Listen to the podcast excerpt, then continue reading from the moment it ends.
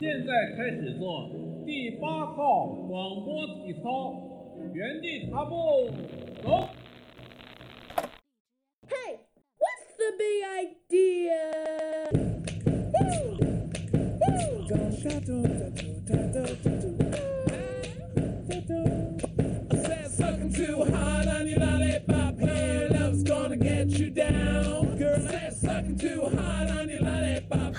家好，这是新一期的剑桥第第八八套套广播体操，我是导演，我是谷歌。嗯，又又跟大家见面了。啊，对我们这一个星期干了很多事情呢，不止喝了喝水。啊，对啊，这一星期确实干了不少事情，而且而且这个是感觉也是社会上也是日新日日日日新一心月月异，一心月异。发生，哎，你这东北腔就发生了挺多挺有意思的事儿。嗯，呃，这一期呢，我们俩主要想跟大家聊一个 topic，就是关于健身的这个话题。嗯，这这跟一心月异有啥关系？因为日新月异，我们现在已经到了春天，嗯所以有一句话叫“四月不减肥，五月徒伤悲”。啊五月不减肥，六月张惠妹，对吧？所以就是，嗯，到了这个特别大好春光的时候，那如果说到了夏天，大家想展现自己美好的身体的话，哎，其实我刚才还以为你想说，嗯，春天是繁殖的季节，在茫茫的大草原上，一只雄狮子出。whatever you like，呃，就是这一期就是跟大家聊一下这个体育方面相关、健身方面的一些有意思的事情。嗯，嗯，不过在这个之前呢，就是嗯，最近还发生了一件挺有意思的事儿。就是对，闲先闲先先闲扯淡一番对，啊，就是这个我这个假期已经快要结束了嘛，我特别下周四就开学了。高兴啊！不，其实我是内心很复杂的。一方面，我觉得他们假期结束了，我觉得挺高兴，哈，终于他们不再放假了。另外一方面，我就觉得有点烦，因为啊，本科生们又要回来了，之后又要变得很挤了。你说我们胖呗？啊？你是说我们胖呗？啊，然后这个星期呢，霍金不说在在呃微博上面发了两条新的微博吗啊，真的吗？这么神奇吗？啊，对，但但但是，我觉得我这次想想说的重点不在于霍金本身这个微博里面到底讲了什么。其实霍金跟中国也有一些渊源，因为他因为之前，呃，北师大那边有研究相对论的、研究宇宙学的那些组，然后北师大啊，哦对，经就经常会找霍金去中国。嗯不过这个其实也没有也也也没有什么关系。我觉得我第一次听到霍金的时候，嗯呃，最先想到的就是他的那个《时间简史》和《果壳中的宇宙》。那我觉得可能很多非物理专业的人在小的时候听到霍金，基本都是因为这两本书。嗯所以其实我想讨论的是，呃，就是霍金作为他写了这这两本影响这么大的科普的书，嗯那么真的代表他对科学本身的 contribution 很大吗？还有就是科普本身的意义到底是不是有我们想象中那么重要？嗯，好，你讨论吧。这就是我都不想接话茬了，你这。真的有话茬可以接吗？我觉得嗯，我当然有话茬了。就最早的时候，确实像你说的，我知道霍金，就是因为他有这么两本书，而且在年幼无知的我看来，我觉得这两本书好厉害啊！而且我相信很多人冲着这个。时间简史来，是因为他提出了提出了很几个对于普通人来说非常 fancy 的概念，一个就是黑洞，嗯，对，然后还有虫洞的理念，说我们可以时空旅行，时间可以穿梭，空间可以折叠，如何如何。对，大家就好像觉得嗯，读了这本书，我就突然可以窥到这个世界上另外一个我从来没有去过的维度里面。嗯，但事实上是，我觉得真是想多了。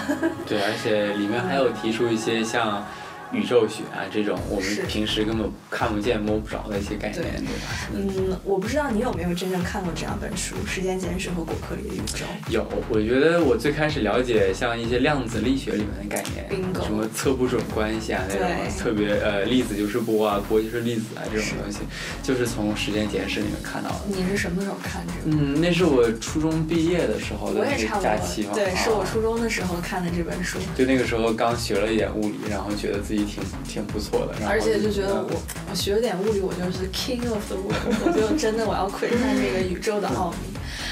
对，当时我记得我看这个《时间简史》的时候，嗯，就像你说的，知道那个测不准原理。还有一个印象深刻的是，他介绍了一个什么比原子还小的一种粒子，夸克叫，夸克。对对，而且我觉我我觉得初中的时候，大家都觉得自己懂懂这些名词，就比人家厉害很多。对，对我知道夸克，你知道什么是夸克吗？哎，但是你还真别说，就是夸克这两个词，在我之后很长的一段职业生涯里，都都是可以用来被拿来吹牛逼的。尤其是跟这个真的跟这个物理专业的人在一起讨论的时候，嗯，对对，还有一种叫夸克什么什么玩意儿什么东西，就觉得还不错。嗯，不过嗯对，然后当时觉得夸克呀、黑洞啊、虫洞啊、嗯时间旅行这些东西都特别厉害，所以也可能正是因为这这一些让你很容易就能理解，然后呢又听起来特别牛逼，可以去同龄人周围炫耀的这些抗呃这些概念，嗯，都出现在这些科普的书里面，让你觉得哇，可原来这些书是就是科学的顶端了啊！我们已经到了，呃，我们现在所了解的科学就已经是这个样子了。嗯。呃，到后来我学物理之后，我才慢慢发现，我觉得其实这些书里面有很多很 misleading 的概念，嗯。把本来一些其实很复杂、很抽象，而且并没有任何实验证据的东西，嗯。给写成一些好像啊、呃非常容易理解，而且特别呃有实验证据支持的这对，样或者换句话说，就是有一种这种感觉，就是可能在普通的科普书里，尤其是这种你看上去比较高端的这种书里，可能它在里面的一句话。就这一句话，可能背后就有一个研究团队，对，有有有有一个团队或者有几百个人在以这句话研究它为生，就是这么这么这么一个这种情况。嗯，对，呃，比如说，就像就像咱们刚才说，他霍金那一本可能一两百页的那样薄啊、薄薄的一本书，嗯把可能基本最近四四五十年里面的一些东西都变成词，都都变成很大的概念放在里面。对，但其实每一个概念后面都都意味着很多很就可能一两百年之内的研究。嗯啊，我觉得正是因为这种 oversimplification，让我觉得其实科普的呃 misleading 的一成分可能还更多于它本身科普方面的意义。就是我当然根本不反对说科普这个东西，嗯呃，对，其实对尤其是年啊、年轻人呃是非常有用的，因为它可以激励更多的。对这东西感感兴趣的人进入到这个 field，也可以让整一个呃社会都对都对科学更感兴趣。其实这样的话对科学家是有好处的，嗯因为这样意味着我们可以有更多的方便，嗯对吧？嗯，但是同样，我觉得对于将来已经决定要要进入这个领域的人来说，可能这些书就有点 misleading 了，把本来一些很复杂的东西简呃简单化了，让人们觉得我很容易就可以从事这一方面的东西嗯啊，所以我觉得可能这个是很多民科的起源。嗯，我觉得你这么一说，确实民科可能会在这个方面嗯是会觉得。看了一两本科普科普之后，觉得科学这个东西是可以提出的。嗯不过我觉得这里面有一个很重要的事情，就是我们平常可能在学习当中也遇不到的，就是有的时候当你看到一个很 fancy 的概念的时候，嗯你好像觉得哦，这个想法也没什么了不起，或者哦，这个想法我也是可以提的嘛，我也可以试一试嘛。但事实上是在真正逻辑严密的、非常严谨的科学研究里面，你就为了让这一句话站得住脚，你要付出的艰辛和劳动，甚至几代科学家的努力，是你在这个科普的背后看不到的。对，而且你可能要把这一句话给分成很多个小的方方面，然后接着来论证。对，所以最近因为我是博士生嘛，最近我也是处于这个写论文的状态。嗯啊、这种感觉就会越发强烈，因为可能往往在一个论文里头，你最后的核心观点可能用一句话就可以说清楚，说嗯哦，我的核心观点是什么什么什么。但是为了能够让这一句核心观点站得住脚的话，你需要无数个砖来支持它。嗯就你 A 为什么站住脚，是因为有 B，那 B 为什么存在呢？可能又是有 C。嗯而且为了让这个一个观点站住脚，它可能有不同的分支去支持它，去证明它。那么，可能一个非常简单的科学概念背后，就会有很多你从来都没想过的一些东西，以至于到后来就会变得非常复杂。对对对，我觉得这个我也是挺有感触，因为呃，就我我好像上次也有说过，我们需要做一个读读论文的这样的一个对，就是做一个 review。对，做一个 review。呃，我其实一直跟我跟我爸妈讲这件事情的时候，都不知道应该怎么翻译。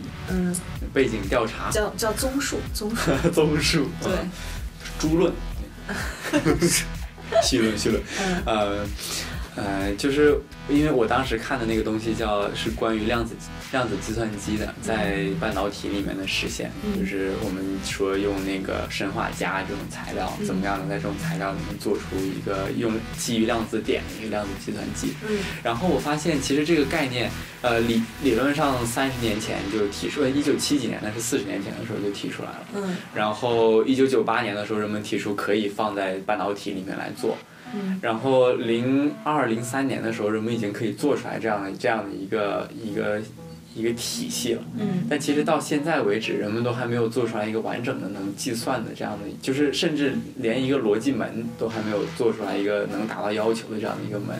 所以，我觉得，其实对你刚才说的，我挺有感触的。人们花很长时间，其实都是在做一些非常 incremental，就非常小的一些变化，是的，然后才可能得得过很多年才能把这个领域推动起来，对，而不是比如说像科普里面，我们觉得一个非常简单的概念而已。对吧对因为其其其其实同等呃同等重要的概念，就是同等 valid 的概念可能有很多，但是我们要花很多时间跟精力去证明这个 path 是可以走。对，所以我就觉得有的时候科普吧，它是有价值的。就像你刚才说的，它价值就在于像这个普通，嗯，可能不是这个专业的人来展示一个他可能如果不是通过科普，就永远不会看到的瑰丽的世界。但事实上是它后面带来的弊端，就是你刚才说的过度的简单化，嗯以至于可能被科普的人群失去了对科学本身的敬畏。我觉得这个是挺嗯，对，敬畏不敬畏。挺不正确。对，就像是，譬如说有一些，我也不是黑文科 说在座的各位都是嗯不太懂理科的，对，就是有一些。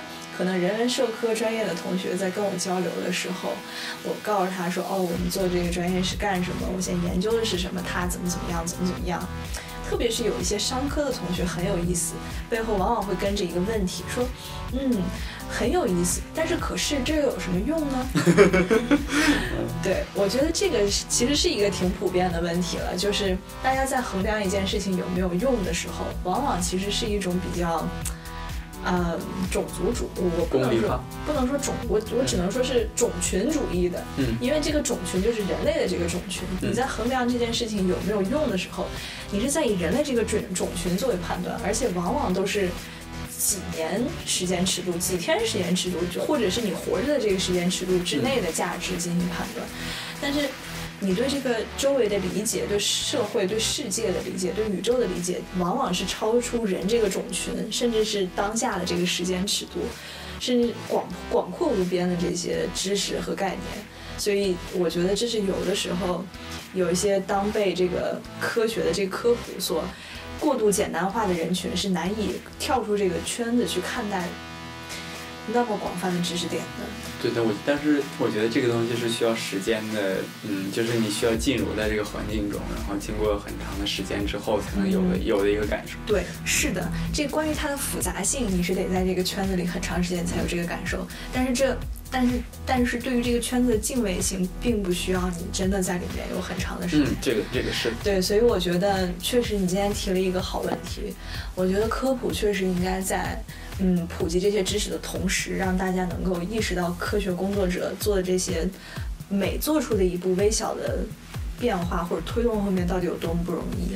对。但是你你你刚才说的，比如说我做的这项研究到底有啊、到底有没有用？嗯我觉得其实，在现在的科学研究中，其实这个这个问题是挺有用的。为什么呢？就是因为现在研究都得需要很多的经费，嗯对吧？我觉得像那些比较有应用前景的项目，肯定会吸引来很多的 funding，嗯，啊，也会有很多公司愿意去投资这些东西。对。而相对来说，基础研究可能就一般是由一些国，一是由政府来出钱赞助这些东西。嗯，我觉得你说的这个吧，其实上升到一个哲学层面了，而且这个哲学层面的这个东西是很多时候难以避免的，嗯很多领域完全都避免不了的，就是你想要做的这个事儿跟金钱之间的矛盾。对，不不单单是在科学领域，你譬如说换一个领域吧，比如说艺术，嗯一样一样的。再换一个领域，其实可能拍电影也有点像艺术吧，但是你看现在的这个电影市场，各种商业片儿啊、文艺片儿啊这些，其实也都是一样的。就只能说，嗯，我们可能希望能够像这个，呃，上次我们说了一个什么来着？就是引力波。嗯我们希望能够像有引力波这这么大远见的团队更多的存在吧。那也只能是这样了。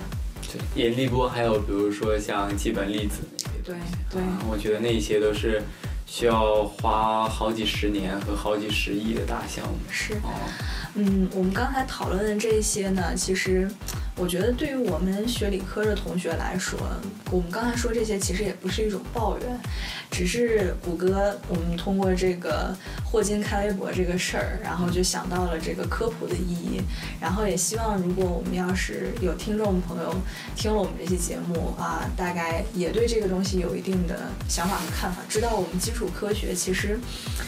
这个有用和没用，其实在衡量基础科学的过程当中，真的是一个非常狭隘的尺度。对，而且有有用没用，还有涉及到你要在哪个 scale 上面来讨论这个用没用。你到底是在哪一个尺度之内讨论？对对。对，嗯对，然后就霍金其实给我的另外一个想法就是，很多人都听过这个名字，是，但是他在物理学里面到底是有很大的 contribution 吗？对他真正的地位是什么？嗯，对我因为之前梁山好汉 因为之前的知乎上有这样的一个问题，说，呃，现在的物理学是不是受到了空前的挑战？然后嗯霍金和爱因斯坦、牛顿这些人到底能不能相啊、相提并论？嗯，因为我觉得可能很多人觉得霍金他真的有很很大很大的很大的名声，因为嗯基本其其实可能很很很多人听过霍金，但不一定听霍金是过马克思韦代表，对他代表了当代的物理学界，或者代表了最高端的物理学。嗯，对，但嗯其实霍金他最出名的是他关于黑洞的一些理论的研究和宇宙和宇宙大尺度上和 和宇宙大尺度上的那个啊、发展规律。他们就是它是有一个专门的 term 叫啊、large large 啊、scale structure 大尺度结构，对啊、然后其实他的工作在七几年的时候就已经基本做完了。我觉得这轨迹特别像大部分天才物理学家，早期提出的观念都是他们在三岁三十岁 三岁之前就做完了。三十岁之前，因为爱因斯坦那会儿提那个相对论的时候也是二十多岁嘛。对，那说到爱因斯坦，其实我觉得爱因斯坦真的可以是物理学里面的天才和嗯。祖师爷那种感觉，因为爱因斯坦在一九零五年的时候连着发表了四四个四个 paper，嗯这四个 paper 一个是关于我们大家都知道的相对论的，嗯然后一个是关于布朗运动的，这个可能很少人听过。嗯，就布朗运动是是说一种分子扩散的运动形式。嗯，对，但是就是大家可能觉得这个东西有什么好研究的，因为它毕竟是属于牛顿物理下面的。嗯但它很有趣的事情是，因为这个东西太 random 了，所以你一定要用一种特殊的方法来研究。嗯嗯嗯啊，爱因斯坦就提出了这个，嗯然后还有是关于量子化的那个，关于普朗克的量子化理论的嗯那个，对黑体辐射的那个，这个是第三个。嗯第四个我就突然想不起来了。嗯，没事儿。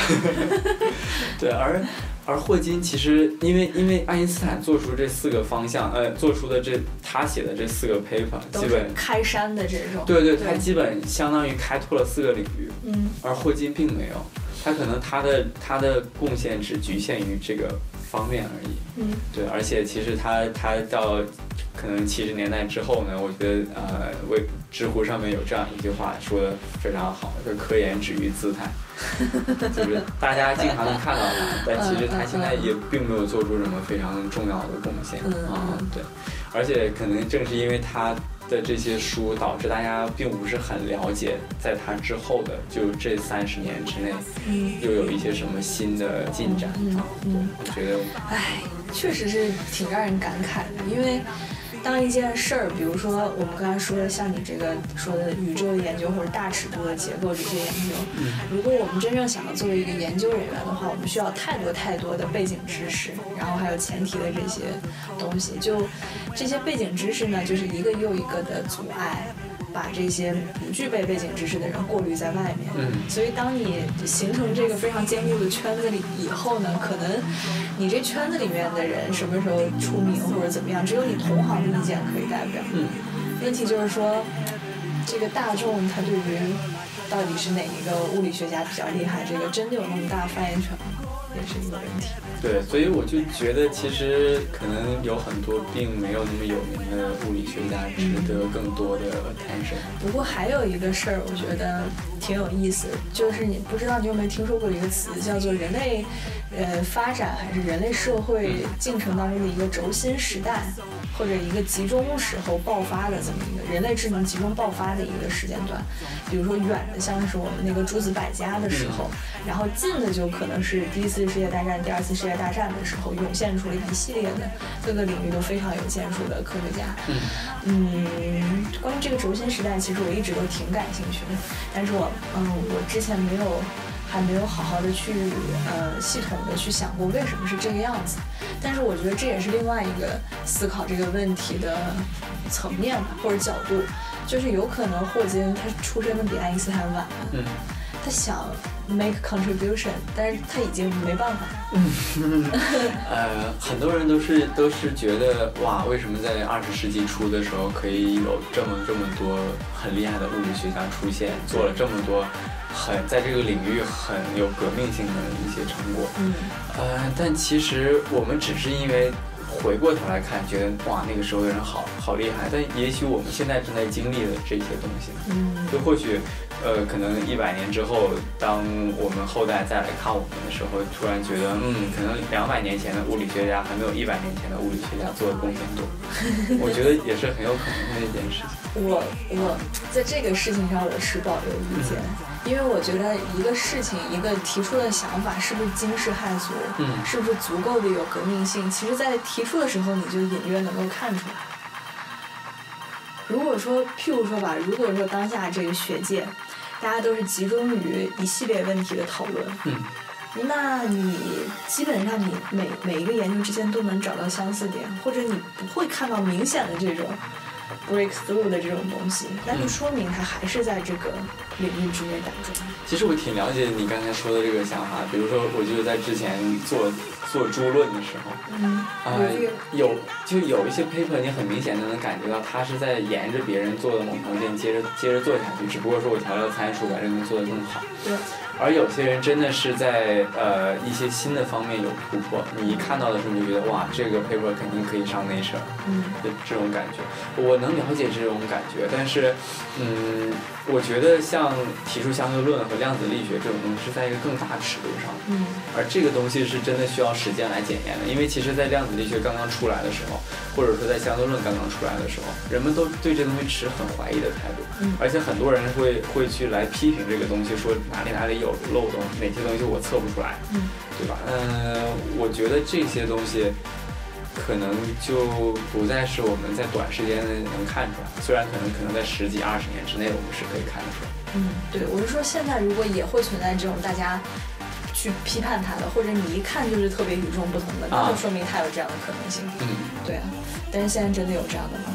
呃，有是有，只是可能影可能影响力并不是很大。比如之前有一个人提出了说，这个世界上所有的东西是由信息组成的。嗯，嗯，好吧。嗯哦，好吧，就看你怎么定义信息了吧。还是回到那个问题，啊不，这东西就是我我们可以在这里打住吗？可以因为我我也觉得，我也觉这个得这个物理科普的已经聊尺太太大了。嗯我我觉得可能已经有部分人已经关掉我们节目了。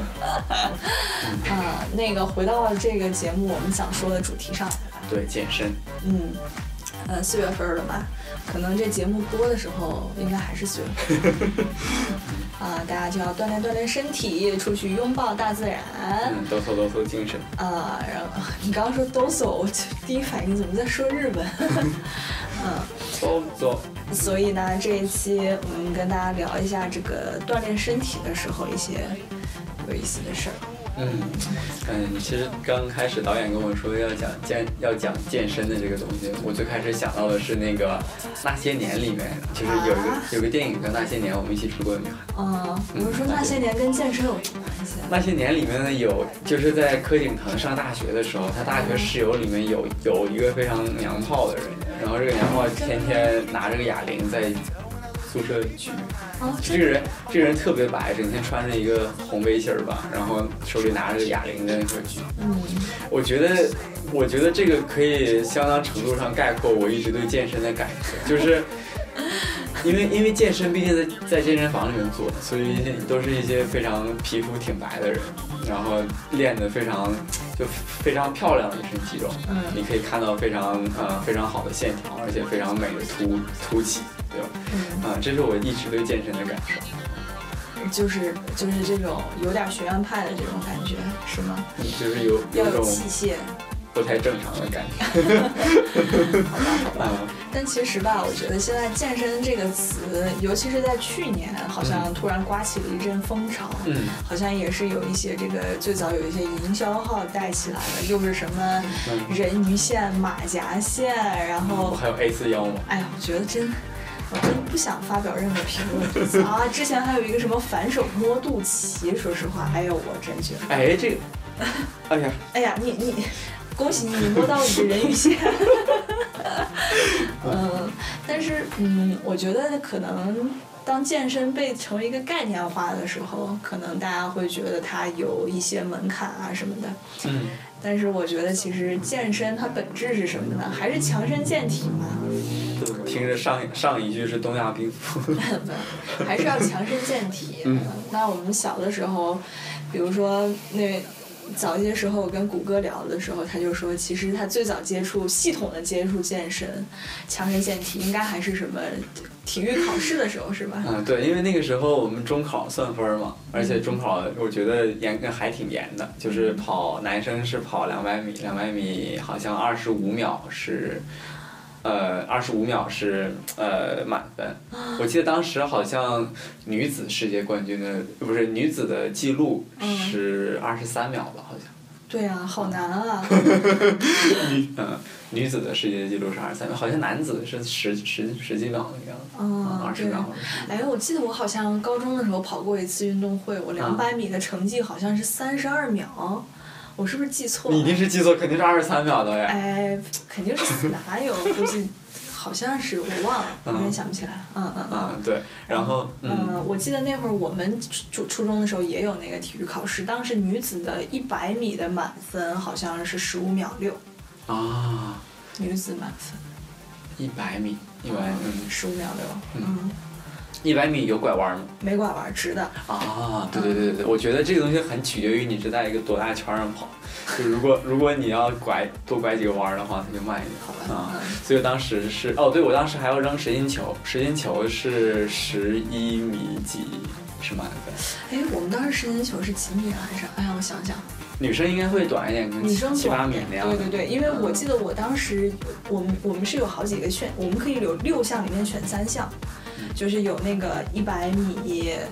呃，还有一个五十米，好像对，五十米、啊一百米、立定跳、急行跳。急行跳是什么？急行急行跳就是有一个助跑踩板儿，然后跳的那个。哇，怎么听着像跳水似的？跳到沙坑里。嗯、还有实心球，还有一个是什么？一时半会儿想不起来，反正六选三，好像不是篮球不是不是篮球。嗯，对，然后当时为了扔实心球能扔的远啊远一点，所以就开始去网上找我要怎么样。我当时是做了两个工作，第一个工作是我要去网上找怎么样跑，怎样跑步能跑得更快。你你当时说你们是考几项啊？我们因为呃两百米是必考的，然后剩下里面应该是选一项吧。因为我记得我当时选的是急行跳、实心球，还有一个什么？哦，我好像选了两个跳的，我选了一个急行跳，一个立定跳，一个实心球。哦嗯。哦，呃，小飞人导演导演小飞人，嗯，啊小飞侠退役了，科比退役了。科比是谁？你 你不知道科比是谁？啊，那你知道詹姆斯是谁吗？什么什么？哦，是那个什么？哦，你是不是？科比的每场演唱会你都 看？对呀对呀，我听他的歌十几年了。嗯，科比一路走好，愿天堂没有伤痛。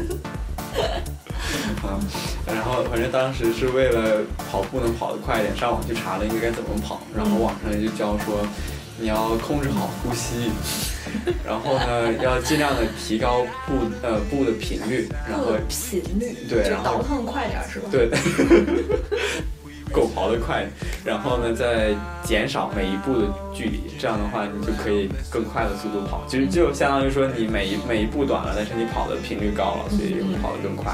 然后还说你跑之前要喝葡萄糖水啊，然后吃点什么药啊，这，嗯，对。嗯，然后后来，但但是实心球这个这个东西你真，是一个机智的 boy，因为那会儿我们考试的时候，我都没想过上网查什么的。因为那个那个时候我还小，对，就是等我中考的时候，已经出现了互联网了。嗯，是。嗯。哦，科比还没还没有最后一场演唱会，对，我记得当时我我为啥最后我选了没选跑步那个事儿，因为我觉得跑步想拿满分特别难，对，而且他他对全身功能要就对全身的，肾功能。嗯，也是哈，也是也是，啊，然后他可能对心肺要求比较高吧，短时间内很难提升。对对，嗯，实心球说实心球了，嗯，对，实心球我记得当时动作很重要，然后另外一个就是呃力量很重要了，就是你没有办法说经过长长时间的练实心球把它练圆，你只能说我大块肌肉去去训练。哎，其实其实刚开始的时候吧，最开始我接触实心球也是我中考考体育的时候，我我当时以为实心球只是一个被用来扔的家伙，那要不然，但是后来我发现，就是，呃，系统的这个接触一些健身以后，发现实心球这个器械还有一些其他地方可以用，譬如说就是，呃，你可以不用那个公斤数特别大的实心球，你可以用一个稍微小一点的那个实心球，可以怎么用呢？比如说，它可以用来练腹肌，就是你平躺在那个瑜伽垫上，嗯。或者是那个什么什么 exercise mat 呀什么上面，你把实心球夹在两个脚踝中间，嗯。然后往上举，嗯。这是一个增加的方法。还有就是，呃，比如说你在做臀桥的时候，就是 bridge，、嗯。也是躺在那个瑜伽垫上，然后把那个身体的中中间那个部分抬起来的这跟个跟蚯蚓，这个这个运动形式吧。哦不对不对，跟跟虫子似的，就不是跟蚯蚓似的，是那种对，就腰会 bridge 嘛，就有点像搭起一个桥的那种。嗯、你可以用实心球来增加这个的重量，嗯也是夹在那个膝盖中间。啊。嗯，对，然后我我觉得我之前看到练腹肌，很多很多时候是在头上面挂个哑铃片？就是就是你你弄一个非常大的哑铃片放在脸上，然后你用手撑着它，接着开始就是做你做你正常训练腹肌的时候的一些动作，结果哑铃片一取下来，脸上出个大圆儿。怎么变了？太可怕了。啊，然后反正当时是以训练上肢为主。对，后来后来接触健身知识，你才会发现，其实实心球它锻炼的一个叫什么核心肌群，叫 core muscle，嗯就是整个你从腹肌到你整个背部的这个肌肉。然后整个背肌，包括胳膊的力量啊，嗯什么什么，甚至包括臀部的爆发力。其实，其实一开，始所以只要把把实心球夹在脚上就可以做到这些。当然没有，就是扔的过程。哦，扔的过程咱们。那会儿不是扔实心球吗？对吧？其实它是一个全身运动，嗯啊。然后我反正我觉得实心球，嗯，还是挺神奇的。对，嗯，但当就当时我就就那个时候，因为为了能扔得远一点，老师说要用要用腰腹的力量，对所以就需要把整个腰往后面弓得很厉害。我记得当时是我们扔实心球的时候，有好几组不同的标准动作，就是哦有好几种扔法，你都可以扔。嗯，有一种是可以带助跑的，那是铅球不？是我们女生有一种扔法，就好像是是，哎，那个考试的那个啥，考试的规则也会改，好像一开始说是可以带助跑，后来说不可以带助跑，反正就，比如说这儿有一条线，你可以拿着那个球先走几步，嗯，然后有一个脚到了前头以后，呱往出一甩那样子。就是把球砸到裁判老师脸。对，后来好像又说不可以助跑，就必须得站在原地，然后这么直接往出扔。嗯，我我们当时是没有这种规则说明的，它就是没有没有那种可以助跑的规则说可以用的，所以我们必须要站在原地。对，然后大概就是像希而且还不希腊能字母的然后还不能跳起来。对，不能跳起来是什么意思？就是就是你必须得定定的站在那边，你不能说扔的那一瞬间，我啊我好激动，我就想投篮，你知道把它 扔出去。啊，呃，反正就是像 lambda 那样子，然后你只动一只脚 lambda，lambda 就是入，就是入。对是是入入反过来对。哦，OK 啊 OK OK，所以就是一一个腿在后面，一个腿在前面，然后整个人往后面弯的很厉害，像弹簧一样把它弹出去。嗯，啊，所以所以所以所以你当时练的怎么样？我当时练的，我现在都觉得挺神奇。我当时为什么腰能往后弓的那么弯？我现在基本往后倒一点点，我哎呀疼疼疼，不行不行不行，嗯。我 我现在回想起我那个初中的时候，就练这些体育考试项目的时候，才发现说也是那时候小，或者说没有接触那种科学合理的健身的理念。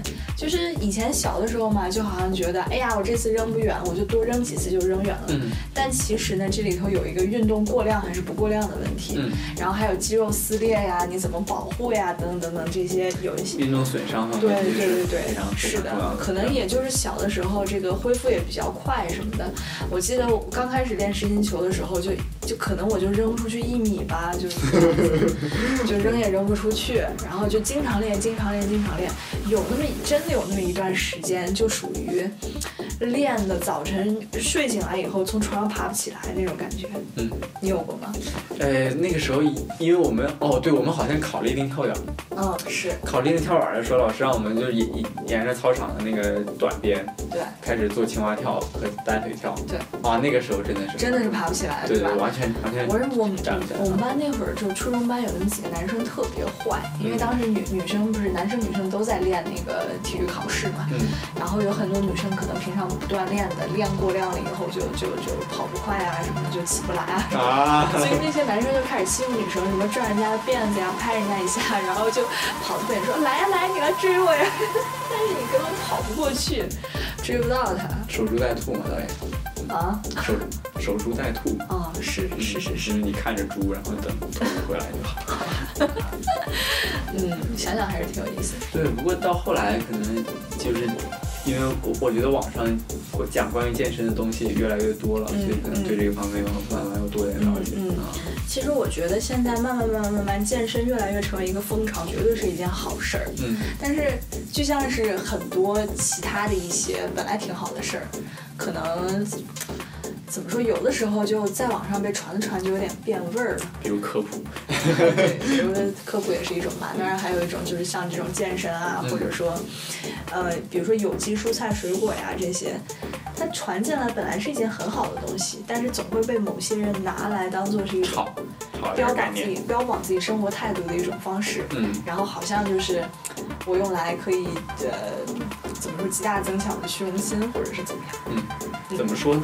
有什么具体的现象？比如说人鱼线和马甲线就是一个很明显的一个例子。比如说人鱼线吧，其实这个人鱼线嘛，它是如果我的健身知识是正确的，啊，我贫瘠的健身知识正确的话，它其实是这样：当你一个人瘦到一定程度以后，嗯就是你的体脂低到一定程度，可能你不需要怎么练，你就可以直接看到人鱼线。人鱼线是什么呢？人鱼线哦，马甲线，sorry。嗯人鱼线说的人鱼线好像就是说这个，我也不知道术语叫什么呀，但是就是男生好，女生肯定也有，就是这个，呃，胯。胯，就反正就差不多那个三角的那个地带，然后那边有一个肌肉，当你把那个肌肉练得足够凸显了以后，它这边就会有一个凸出来的地方，这是人鱼线。所以，所以是如果你腹肌很厉害的话，那个地方会出那样一个东西。呃，腹肌我也不知道是什么肌，反正就那个地方，我从来没想过练，所以我也没有关注过。啊那马甲线呢？它就是相当于嗯人那个人的腹肌，我们不是有一个排列的形状吗？八块腹肌。然后它那个马甲线就相当于那个直排的那个腹肌最外头那两道，哦，嗯，那个就是什么马甲线。就是说，其实你要是瘦到一定程度，你不怎么练，你也可以看到那两条。因为其实人的肌肉，每个人都有肌肉，只不过是这个肌肉和脂肪之间的比例是多少，对，让你这个肌肉小到能不能让这个肌肉足以凸显出来。嗯，对吧？所以你如果说你的脂肪足够低，然后你的肌肉也本来也没那么发达，但是你脂肪太低了，你也能看到啊，对。啊、我我记得一年之前呢，我们讨论这个问题的时候，我那时候刚刚测完体脂，多少？不是那个。那个、那个、那个时候我体脂是百分之三十七，机器坏了吧？就百分之三十七是什么概念呢？就是我觉得我要有胸，我可能都没有百分之三十七。嗯，然后就就没有，的确是那个秤坏了，啊那个，秤对啊我觉得肯定是坏了。然后到后来我一怎么可能我又去一个更好一点的秤秤上面测，百分之二十几，好像二十几、二十一也是二十几，二十九也是二十一。我也不记得了吧。然后啊，然后到后来我觉得还是算了吧，嗯，有有有好吃的就吃吧。哦，算了。我还小，我还小。嗯有有一句话怎么说的？人生苦短，什么什么要吃好吃的怎么活？哎，算了，我想不起来那个套话怎么说。对，大概就是人生也活不了多长时间，还不如一直吃自己好吃的。对，我也觉得。好吧，但但是吧，我觉得这个健身确实是有好处的。嗯，比如说吧，你就对比一下，我们初中和高中的时候，可能都会有固定的体育课，嗯而且那个时候国内的高中会有那个叫什么早操早操，嗯对，不知道你们那时候在新加坡读的时候有没有？没有，我们连眼保健操都没有。所以你是怎么知道广播体操这个词的呀？那我还有什么初升的太阳和那个什么，嗯，嗯忘了忘了。我反正我中学跟跟小学的时候会会有做的。嗯，对。那个，总之就是初中和高中的时候，早上的时候都会组织大家去做早操，而且一周可能会有两次或者是几次的体育课什么的。对，呃，你有这些的时候，你没有意识到它有多重要。但是如果对比一下，很多这个同学升入大学以后，这个相对来说比较懒散的生活的话，你就发现其实初高中的时候，这些比较规律的锻炼，确实能够帮助你提升自己的，嗯，体质也好，或者是你精神的活跃度啊等等等等。嗯，我觉得是有帮助的。呃，嗯，之前有人在 Wikipedia 上面查了剑桥的 triples，就之前我们有讲过这个词，就是剑桥的那个 final 嗯你是说咱们 examination。的听众查的吗？哦不不，有同学查的。呃，在 Wikipedia 上面查的 triples 这个词条，然后在下面就有讲说，呃，数学系一般拿的成绩最好的那个人叫 top wrangler 哦，OK，啊、叫不是叫叫 senior wrangler，就是一个一个专门为他们而发明的词。OK，呃，数学系第一，然后在后面他就有说，经过调查显示呢，发现这些人通常都有一项或者两项非常剧烈的 sports，哦，然后说是为什么呢？因为这样可以 keep 他们的 stamina，可以让他们更有耐力，是的，可以学呃可以学到凌晨三点。所以哈佛图书馆凌晨四点都是刚结束 sports。对，嗯，我记得那会儿就是我们上高中的时候嘛，嗯会有那个体测，比如说那个女子女生是要跑，我们学校是要跑一千五百米，嗯男生是要跑三千米。嗯你们新加坡那个新加坡 Raffles 高中有吗？新加坡挺有意思，新加坡因为男生要当兵，所以他们一般在每年都会要有有一个考试叫 NAFA，叫 National Assessment of Physical Fitness 什么什么东西。OK，你说每年是什么？每个 academic year 都会有一个考试。初中和高中都有。啊，应该是从初三、初四、高一、高二这几年都是有的，但是初呃初一、初二也有，只是它的项目可能比初三、初四要简单很多。嗯啊，所以它里面有一个项目就是两点四公里跑。嗯，啊，然后应该是男男生满分好像是十分、十分或者九分那样吧，十分钟嗯我记得我们男生三千米满分是多少？十七分钟好像。啊 啊，好吧。嗯啊，对，然后，所以我们当时会会跑，因为两千四刚好是六圈四百米的对跑刚好是六圈儿。对然后我当时当时也有为那东西去训对，练，然后跑一次你要跑半个小时。没有没有没有没有，我跑的可快了呢，我记得当时好像是九分九分多少，九分二十几，哦，真的这么厉害？两千四九分二十几，就像一分几一圈儿那样。哇，那很快了。嗯嗯，对，然后那你们当时三千米跑的话，我们女生跑一千五百米了。啊啊啊，嗯，啊，我记得现在还挺觉得挺有意思的，因为就是，呃，体育老师一般都会提前一周或者两周，甚至是提前一个月告诉大家说我们什么什么时候要进行体测，嗯然后我们要考八百米、一千五百米。那个时候呢，班里头就有一些人开始人心惶惶了，因为怎么说，呃，如果说你平常的锻炼量达不到那个程度的话，嗯其实贸然的去跑这么一个距离相对来说比较长的，还是挺非常痛苦的。那如果跑不过会怎么样？就是怎么说呢？就是可能是对于那些没有运动习惯的人来说，长跑本身就是一个折磨，你知道吗？啊，就是特别折磨的一件事。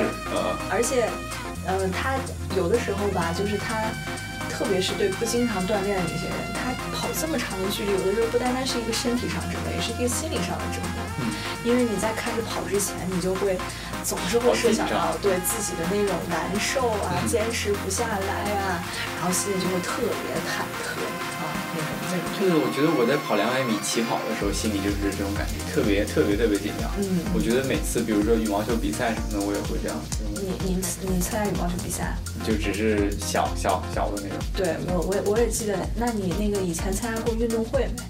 运动会没有啊？运运动会啊，运动会有。对运动会我是跳大绳，你是跳大绳的，呃，就是跳长绳，可能十个、十二个人那样你。是那个甩绳的还是在中间跳的我？是那个跳的。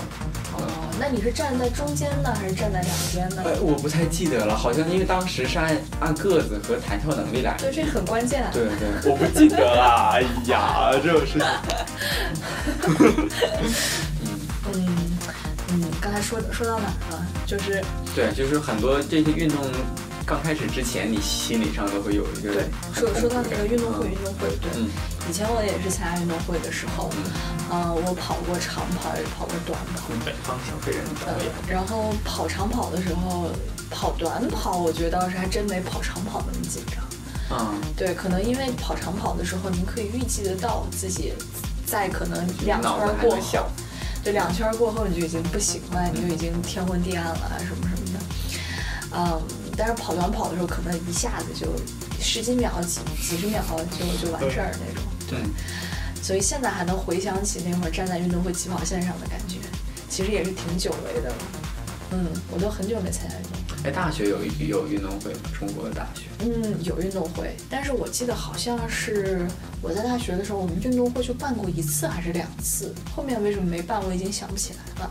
啊，因为都是导演在夺冠。嗯，没有没有，我好像大 学大家说不参加了。没有大学参加过运动会没，但是还真不如高中、初中的时候印象深刻。嗯，我觉得运动会这个形式挺好的，像我们像我在新加坡的时候就没有这种东西。哎，真的挺好的，尤其是当比如说你们班的同学进入到决赛，嗯呃，譬如说那种短跑的决赛，非常激动人心，或者是跳高的那种。就短跑短跑决赛的时候，简直就是你能感受到那种热血沸腾。譬如说你的同学站在那个发令枪里面，咵枪声一响，一个班的同学全都从站台上站起来啊哈哈！加油加油加油！哎呀，那种感觉，我是不是说太嗨了？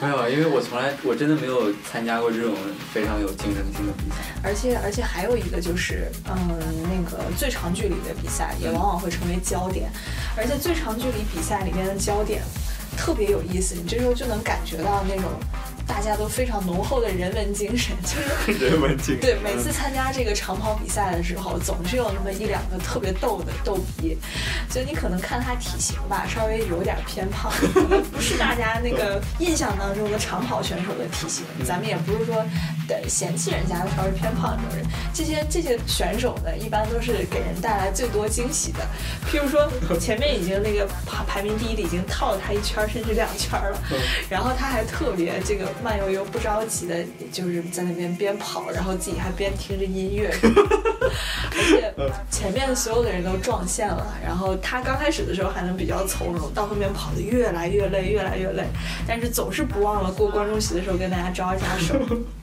我就印象特别深刻，有那么一次，就有这么一个选手，所有的人都撞线了，然后他还在那边还还差一大圈儿在那边往后跑，然后这时候有一些这个已经撞线的选手就站在跑道旁边开始给他加油，然后全校所有的同学都从站看台上站起来，在那边加油加油加油。后来就这一个人在全校的欢呼里面最后一名跑跑到了终点线。哇，这就是体育精神体育！精神啊，对，我觉得这个，我我觉得这样就挺能理解为什么那个波士顿的马拉松赛里面嗯，会有限六个小时的这种时间限制。哦，对，好像现在越来越多马拉松赛都是有时间限制。他应该有啊，要对啊，要不然不然的话，对啊那个，等到死，对啊。嗯，想想是非常激动人心。然后后来呢，到大学的时候，到大学的时候，我就觉得吧，嗯，有一段时间挺有意思的。因为好像这个那个时候大家还不说健身，女孩子当中流行说什么减肥，有印象吗？可能你现现在也是是，对啊，周围的女生总是说啊我胖了，我减肥什么什么的。然后就开始跳减呃跳减肥操。嗯，已经变成一个梗了，就是经常说减肥，往往都瘦不下来。然后每每年都是这些人都在说我要减肥。嗯，我觉得有的时候吧，就是越往后了以后，这个有的时候减肥的时候吧，我是觉得有很多，呃，减肥的方法都是不是很科学的。嗯，比如比如说单纯通过节食来减肥，我就觉得挺不科学的。嗯，那个时候其实就有一个非常基本的理论嘛。你想一个人每天吃点东西，你摄入的是这么多的热量，嗯啊、然后你有一个静息消耗，所谓静息消耗就是你什么都不干，你的这个身体也会消耗一定的热量。啊，对吧？待机能量，嗯对对对，那当你的这个什么都不干的这个能量，嗯，大于你吃进去的能量的话，那你就怎么吃你都不胖？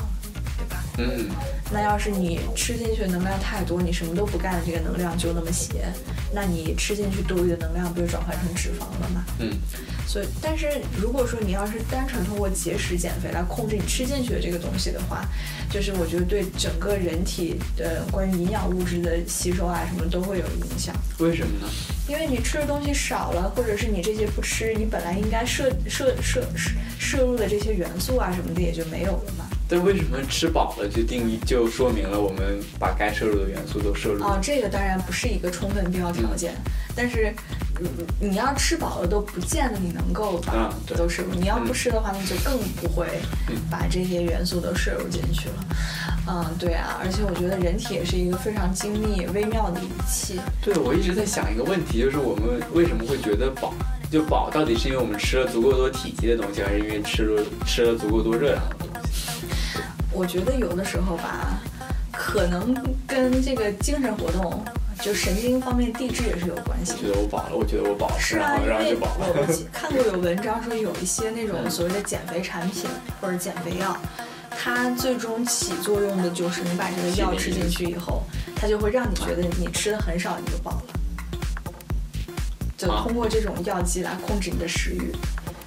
哦，嗯，所以我觉得可能饱不饱是跟那个精神地质、神经地质也有关系的。嗯，嗯但就是你看，你平时可能有的时候吃很多，你也不会觉得饱；有的时候你吃一点点，你就觉得饱了，而且可能还有还有还有的时候有有腻的感觉，你也觉得饱。嗯对，我觉得这个就是就就更加说明它跟人的这个神经各种反射是有关的。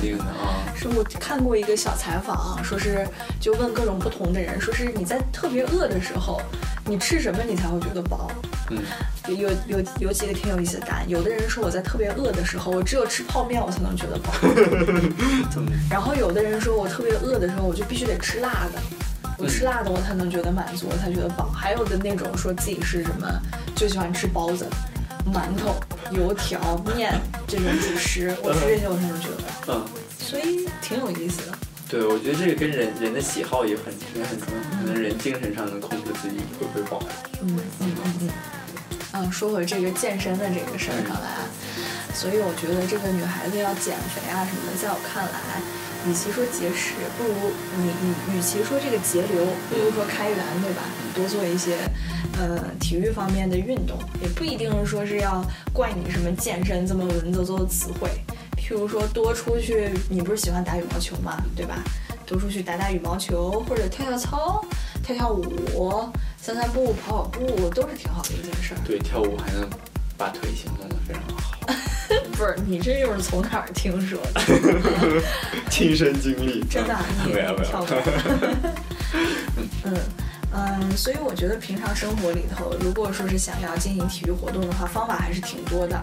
而且我觉得想要健身的话，不一定要进到健身房里才可以。对，我觉得可能正是因为这样把把健身变成一个一个专有名词，弄得它非常对对，高大上，好像就很高大上的感觉。但其实呢，生活当中的很多我们做的这些活动，你都可以把它变成一项健身的活动嘛。嗯就比如说，嗯，有一本书，嗯，叫《囚徒健身》，嗯我没看过，但是我朋友看过，有一次给我推荐过。其实他就是最初是怎么出的这本书呢？好像说这个书的作者以前是一个呃罪犯，嗯就是反正就是关在监狱里的这种。然后他在监狱里的时候，每天就那么一个小牢房，只有四面墙，什么都没有。但是他为了保持，就是可能一方面是赎罪吧，还有一方面是保持体型啊什么的，或者怎样怎样。哎，我也不知道到底是一个都市传说还是一个真的啦。反正就是你不用任何器械，怎样徒手在家就达到能够你在健身房的这种效果。那我能想到就俯卧撑呗，各种各样的俯卧撑。各种各样的俯卧撑其实都是很有效的。对啊，然后包括一些这个什么跟墙之间还有各种互动，什么又是推墙啦，又是倒挂啦，呃，还有引体向上。男生来说的话，有一个就是非常万能的，有几个非常万能的动作嘛，一个是俯卧撑，还有引体向上。嗯对啊，这些，仰卧起坐，嗯，仰卧起坐，嗯、蹲蹲呃深蹲，对呃不过深蹲要有重量才更效果更明显。是啊，但是没有重量的深蹲，可能一般人可能都做不了几个，有的浑身都疼了。啊，对，譬如说那个什么《太阳的后裔》吧，最近有听说吗？就那个没有，啊，完全没有。那个《太阳的后裔》里面那个徐尚氏，也是我比较喜欢的一对儿 couple，就是徐尚氏跟这么多的林珠 couple 在里面。这里面有好几对儿 couple 呢，好吧？哦，就有一对儿我挺喜欢的 couple，那个徐尚氏，哎不，啊错了错了，我串了，不好意思，这是哪个？哪个剧？我想的是另一件事儿，对嗯，另一个剧叫《家族的形式》，是一个日剧。呃，也也是前一段时间有好几个人推荐我看的，我这这两天刚开始看。嗯其中那个里头那个男主傲娇傲娇男主，三十九岁的一个大叔，他就是属于那种，啊、因为日本社会现在有越来越多的人都不结婚嘛，嗯不想结婚。然后这个三十九岁大叔就属于自己事业也有成，他在日本的一家非常大的文具公司里面工作。然后他每天把自己的生活安排的非常井井有条，就是一周去六次健身房，这种。嗯啊，然后他他公司里面也有一个人，然后这哥们儿就跟他形成了鲜明的对比。这个哥们儿呢就特别特别想结婚，他就觉得这哥们儿也是三十九岁，他觉得自己三十九岁都没结婚，简直就是一个 loser。然后天天跟另外一个天那个去健身房的人说，哎呀，我们一起注册婚恋网站吧，我们一起参加联谊吧，什么什么的。然后那个天天去健身房的哥们儿就会嘲笑他说：“你这个寂寞的人，你这个灵魂无处安放的人，如果你要是一天能做一百个深蹲的话，你就不会有 思考这样的问题。”嗯，对，就诸如此类的吧。嗯，就是说，其实做深蹲也挺难的。可能重点在做做深蹲上。嗯嗯嗯嗯，然后其实我觉得除了这些以外，跑步也是一个不错的锻炼形式。嗯，对，尤其是当，好吧，我真的是不好说什么，因为之前跑步都是在学校，因为我之前一一就一直住在学校里面，嗯然后有操场可以跑步。对，可来了英国之后，发现这边根本没有有跑道的操场，是吗？这我还真不知道。啊、所以大家都都在外面的行人道上跑。对，而且我觉得特别有欣喜的一点就是，跑步在这边就是一种文化，嗯就是一种大家都觉得司空见惯的方式。嗯比如说，嗯，你看，我是下午四点的时候出门跑过步，然后下午七点多钟的时候出门跑过步。嗯嗯，这两个点儿我出门跑步的时候都可以看到周围有挺多人在，也是在跑步。嗯，有的时候早晨我推开窗户也看到对外面有人在跑步。很多人早上跑步。对对，而且有有的人就真的很厉害，风雨无阻这样子。而且我也观察到，在这边他会有一些怎么说呢，就是有一些大家在一起跑步互互相互助的一个团体。哎，但是我看到跑步的人为什么都是单独的呢？嗯，我看到好几次都是几个人一起，然后头上带着灯，晚上的时候、嗯形成一个跑步的队伍，然后大家一起跑。嗯，我也看过有情侣在一起跑。你刚才说风雨无阻，这个我挺有体会的，因为去威尔士的时候，我不说我们第二天的时候下瓢泼大雨嘛，然后我们沿着海边的一个挺就是一个挺滑的山坡往上走，嗯。有人急在就是在那种情呃情况下，地上全是泥，我们穿着登山鞋背着包慢慢走，都都得很小心翼翼的。嗯，然后他们就就穿个短裤，穿在上面穿个雨衣，然后在下面穿一双破鞋，然后就就从那边就跑下来了，然后我就 真的特别对辛苦。我知道我们系有一个教授就是在进行这种山地马拉松的训练，嗯很厉害。上一次不是就是上个月吧，剑桥有那个马拉松半马半马，对我当时有我我有两个办公室的同事在那边参加半马，两个男男同学，外国男同学，嗯我约好了在路边给他们加油。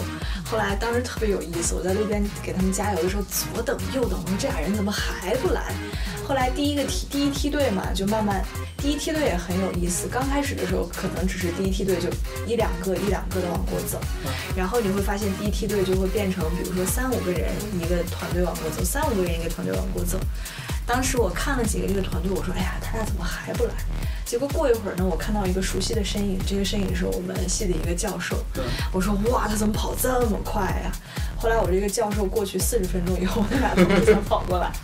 哎，那你在的地方离出发点有多远？嗯，我在的地方，我想想啊，我在的那个地方，他们至少差不多已经跑完了四公里，或者跑完了，嗯，六公里差不多。因为你想啊，我竟然是隔了四十分钟才看到他俩，那就肯定是前面至少六公里吧。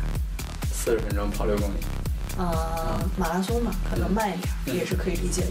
嗯，我觉得咱俩好怂啊，这样听着。对，所以呃，我是那一次看到那个教授，后来跟他们聊起来以后，我才知道原来他也在进行山地马拉松的训练。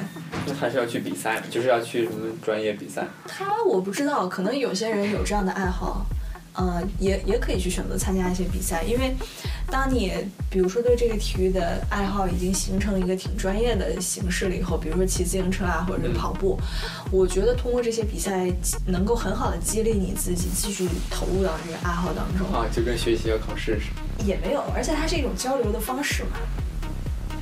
嗯，对我昨天就上周上周四的时候我们学院组织了一个 Scholars Formal，然后坐我旁边的是一个，他我我觉得那个大叔快要退休了，是一个在 Adam Brooks 做啊、做做 MRI 的一个人，MRI 是嗯，核磁共振成像。哦哦哦，对，然后他就说他平时会去，呃，做韩国的那个叫什么什么道，那个叫什么？空手道、哦，空手道，嗯，对。跆拳道、跆拳道是吗那？是跆拳道对吧？对啊，跆拳道。跆拳道是日本的，对吧？日本日本那是空手道吗？啊，OK，总之某韩国那个是跆拳道，我很确定。然后我就问他说，我说你这个东西需要考段吗？因为因为我觉得他可能从小就一直在玩这个，嗯，然后他跟我说，嗯，我现在是黑是黑带，然后他他接着说，嗯，黑带里面又分有多少多少段，然后我就觉得哇，他就是他竟然能有空来参加那些训练，来参加比赛，进入到黑黑带里面，因为黑带是职业带，嗯，之后再往里面分一到九段，然后你可以再在再在里面慢慢往上去，然后就我觉得这个对我来说挺吃惊的，嗯，我觉得也挺有意思的。嗯，那个时候不是有一段时间，这个女生受到骚扰的话题比较受到关注嘛？嗯，相应的就是有一些什么来说，女生对你可以练一些什么东西啊，来增强自己的这个嗯对于不法分子的抵抗能力。有一些人就推荐说是。嗯，说是比起你这个女生去学一些什么散打之类的不，如学长跑。你这 point 不错啊。就有些人就说，不如说学跆拳道，啊因为跆拳道它主要是一个这个腿部发力的一个运动，它可能上肢不是像出拳那样的上肢参与的那么多，但是当你这个腿可以练得好了以后，你就特别厉害。说是呃，可能你练个几个月之后，你大概就能达到一腿你就能把那人踹起不来的效果。也分你踹哪儿？你你有被踹过吗？呃，没有没有没有。嗯，我我其实一直挺好奇，到底那那是一种怎样的疼痛、哎，我伤痛？我这么绅士的人怎么会做这种事情？你是绅士吗？嗯，不不，呃，可能就是二次元的人可以听懂“绅士”这个词是什么意思。没什么没什么对，没什么。嗯，嗯，我觉得有的时候跑步的那种感觉，或者一个特别美妙的感觉，其实真的是你经过一定的训练以后才能体会到的。比如说那个时候，村上春树前年还是什么大前年，什么时候出过一本书，后来成为一个流行的巨星。就是当我跑步的时候，我在想什么，或者当我们谈论跑步的时候，我们在谈论什么，类似于这样。我看了他那本小说。嗯，我觉得从中能够感受到一些跑者的乐趣，因为我现在我觉得我长跑还没说真正能够系统训练到步伐真的特别特别矫健的样子，但是我觉得我现在就属于平常可能跑个三五公里问题不大这种类型。你你呢？你你看我这都已经罢跑很多年了，你你不是还是羽毛球选手吗？那我也不跑步。好吧，嗯，但是我觉得我还是离那个步伐特别矫健还差一点，那个轻，差一点那个，还差点脚。哦，当时看这个村上春树这本书的时候呢，他就。会在里面提到一个所谓跑者的默契。他说，嗯，他好像是在哪啊，在美国的某个地方住了挺长时间。然后在他住的时候，他经常到附近的公园去跑步。嗯，他就发现，其实经常在公园跑步的人，如果你长年累月的跑的话，就总是会遇到一些熟人。然后你们这些熟人在跑步的时候，你就有一种跑者的默契。虽然你们可能之间互不相识，但是你看着。对方的这个步伐和节奏，就大概哪怕呼吸，你就大概能判断出他是一个什么段位的怎么一个 什么段位的，对，或者是跑的有多久，你有多么资深。然后当你经常遇见的时候，彼此惺惺相惜，可能微笑一下，点个头，就非常的有那种，呃，只可言意会不可言传的默契感。而且他还提到说，有的时候，如果说这个，嗯，我经常跑步的时候碰到的。同伴今天没有来，我可能内心还会觉得有点失落，担心他今天会不会发生一些什么事情。嗯，我觉得这种有种下下一步就是轻功水上漂的感觉。嗯，从这个人的步伐来看，他一定内力深厚。对，嗯，所以我觉得跑步是一个挺好的运动。除此之外呢，还有什么游泳啊，像你说打羽毛球啊、打球啊，我们刚才说其他这些都是一些很好的运动。包括如果说要是没有机会去健身房的话，也可以尝试一些，比如说在家里，在家里完全没问题，只要有一个瑜伽垫，甚至不需要瑜伽垫你也可以。俯卧撑啊这些。嗯，比如说现在，呃，有一个新的运动，也不能说新的运动形式吧，可能是最近几年被提的比较多，叫 HIIT。嗯。然后 High Intensity。呃，不啦不啦不啦不啦，Training 什么什么 Training 对。它就是一个高强度的间歇式的训练方法。啊哦，high intensity intermittent。对对，嗯，它它就是。呃，它的理念就是说，你可以在中间穿插几个力量型的这个动作，因为有的时候力量型的动作可能心跳不足够快，这样的话它不能够把你马上带带到那个脂肪就 cardio 的这个过程当中，脂肪消耗的过程当中，所以你在力量的间歇穿插一些能够带起你心跳的这些动作。比如具体来说吗？譬如说具体来说有一些很简单，比如说高抬腿就是其中的一种，然后比如说还有一个叫做开合跳，英文叫做。什么 jack jack jump 还是什么？这怎么又是 jack？如果我没记错，就很简单，就是呃，你你就变成了一个跟那个夹子一样的那个，站直了以后，两个手指往上，呃，不是，两个胳膊往上挥，在脑袋上面击掌。与此同时，腿打开，然后再合，再合那你要你要跳起来是吗？对，要跳起来，差不多三十秒钟左右。所以就是你先先跳起来，变成一个大字，啊，就是。某某一个瞬间你会变成一个大字，之后你上面击掌一下，哎，对，然后再落下来，然后再重复，差不多这样跳三十秒，然后高抬腿，呃，其他一些诸如此类的一些变体，比如说一些深蹲，但是深蹲的时候，比如说你先跳两下，然后你再蹲下去，然后马上再站起来跳两下，再蹲下去，也是三十秒。之后像这样的呃比较高强度能够把你心跳带起来的三十秒之后，你再做一些这个垫瑜伽垫上的动作。比如说一些像我刚刚说到的臀桥啊、普拉提啊、呃瑜伽动作啊，什么都是可以的。然后像这样做这个 HIIT 的时候，你不需要做很长很长时间，大概二十分钟到四十分钟之间就可以了。也是一个属于比较节省时间，但是又可以帮助燃烧脂肪。燃烧脂肪，然后还能够帮助你强健肌肉的一种方法。嗯，对，因为我之前看到这个这个 concept 的时候，他是说，呃，这种方法很容易，更更更能刺激你的肌肉生长。对所以他那个是他的 focus 是说你要长肌肉，可以用这种训练方法。嗯对，就是呃不要长就是长时间高强度的做。对，对，短期然后有爆发性的，中间有一定的休息。对，对嗯，包括我们平常在跑步的时候，也可以运用这个 HIIT 的理念，比如说，呃，把把把，比如说一个三公里的长跑，我们把它简化成一个五十米的冲刺，加一个这个，比如说两百米的慢跑，再加一个五十米冲刺，再加一个两百米的慢慢跑。啊，我当时在训练两公里、两点四公里的时候用的就是这种方法。对然后我觉得就是包括当时体育老师训练的时候也是这样，是，就它可以非常好的帮你提高你的速度。嗯，对的。嗯，所以就是我觉得现在我们算是都有各自的运动习惯吧。比如说像你的话就打羽毛球，像我的话有的时候跑跑步啊，做做做做普拉提啊，什么做做 HIIT 啊，都是很好的。对而且我觉得，嗯，我们自己的亲身体会就是多多锻炼身体，真的是可以帮助你在很大程度上提高自己的精力耐力。对，对，但是还应该注意损伤，因为很很多人可能因为。我就像你刚才说的，小时候可能这些动作你做来不会给你带来带带来太大损伤，可能一个是恢复快，一个是你本身没有那么强的力量，体重也不够高，所以很难很难伤到。但是我觉得，尤其是越来越年长的时候，呃，恢复也慢了，然后本身自身的力量也增强了，所以会导致受伤这种东西很很常见我。觉得你说这个很关键，对，也是我们那个时候说这个小时候恢复挺快的这个原因。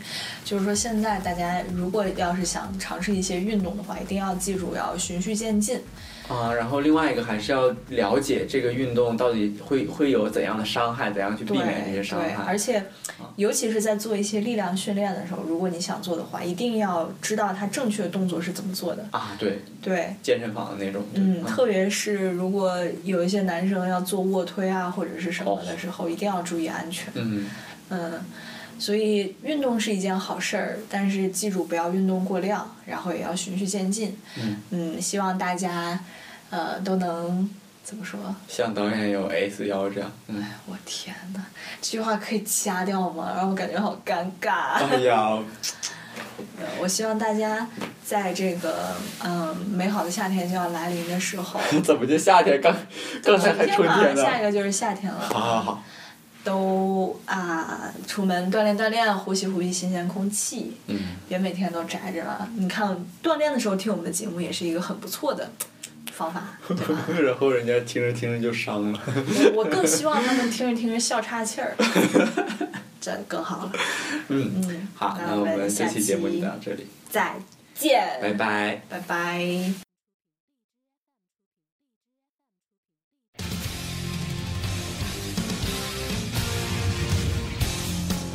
the you.